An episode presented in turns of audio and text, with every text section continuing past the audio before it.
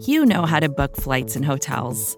All you're missing is a tool to help you plan that unbelievable travel experience. That's why you need Viator. Book guided tours, excursions, and more in one place. There are over 300,000 travel experiences to choose from, so you can find something for everyone. And Viator offers free cancellation and 24 7 customer support for worry free travel. Download the Viator app now and use code Viator10 for 10% off your first booking in the app. Find travel experiences for you. Do more with Viator.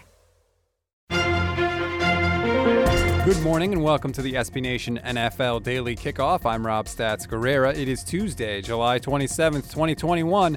Let's kick off your day with the biggest stories in the NFL. Well, after countless daily kickoffs have started with reports of Aaron Rodgers' discontent, our long national nightmare appears to be over. According to Adam Schefter, Aaron Rodgers and the Packers are close to an agreement that would bring the reigning MVP back to the team for this season with some concessions. So, okay, what did Aaron Rodgers get after all this talk? Well, according to Adam Schefter again, the 2023 year in Rodgers' contract, which is the last one in his deal, would be voided and no franchise tags would be allowed in the future. Also, the Packers would agree to, quote, review Rodgers' situation at the end of the season. Three, Rodgers' contract would be adjusted with no loss of income to give the Packers more cap room now.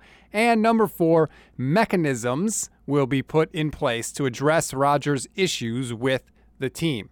Nobody has any idea what that means, but apparently the plan to, quote, review his situation at the end of the 2021 season is basically Rodgers getting to decide if he wants out or not, essentially. Now, there is one potential hiccup.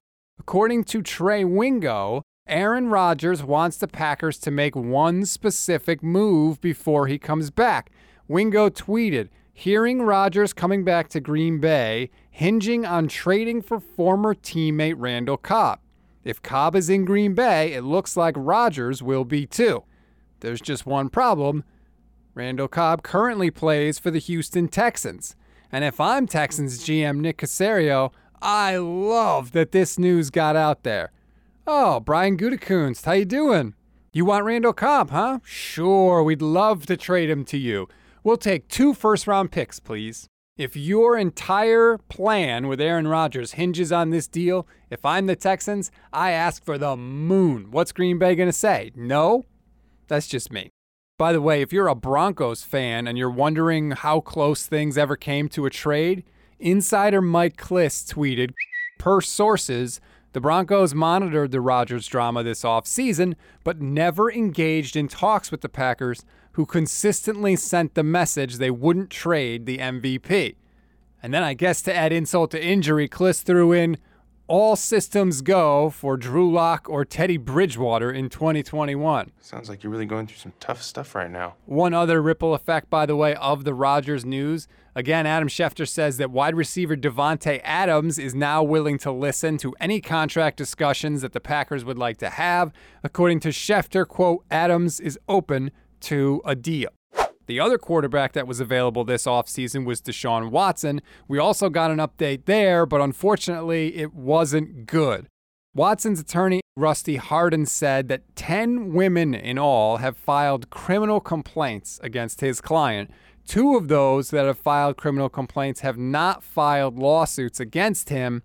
This increases the total number of women alleging that Watson committed misconduct to 24. Hardin said that he and Deshaun Watson are fully cooperating with authorities and will fully cooperate with the NFL.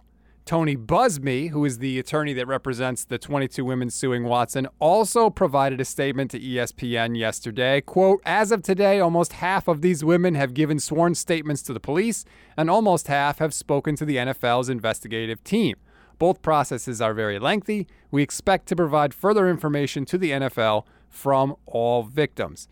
Hardin reiterated his long-standing position that any settlement could not include a confidentiality provision, and he also added this about Watson's future, quote, "Teams are ready to jump now if the Texans would trade with them, even while all this is pending.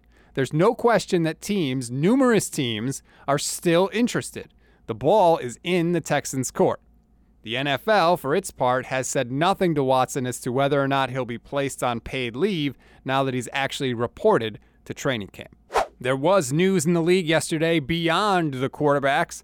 Good news for the Washington football team. They have signed Jonathan Allen, their defensive tackle, to a massive new extension. Four year, $72 million deal, according to Ian Rapoport, with a $30 million signing bonus.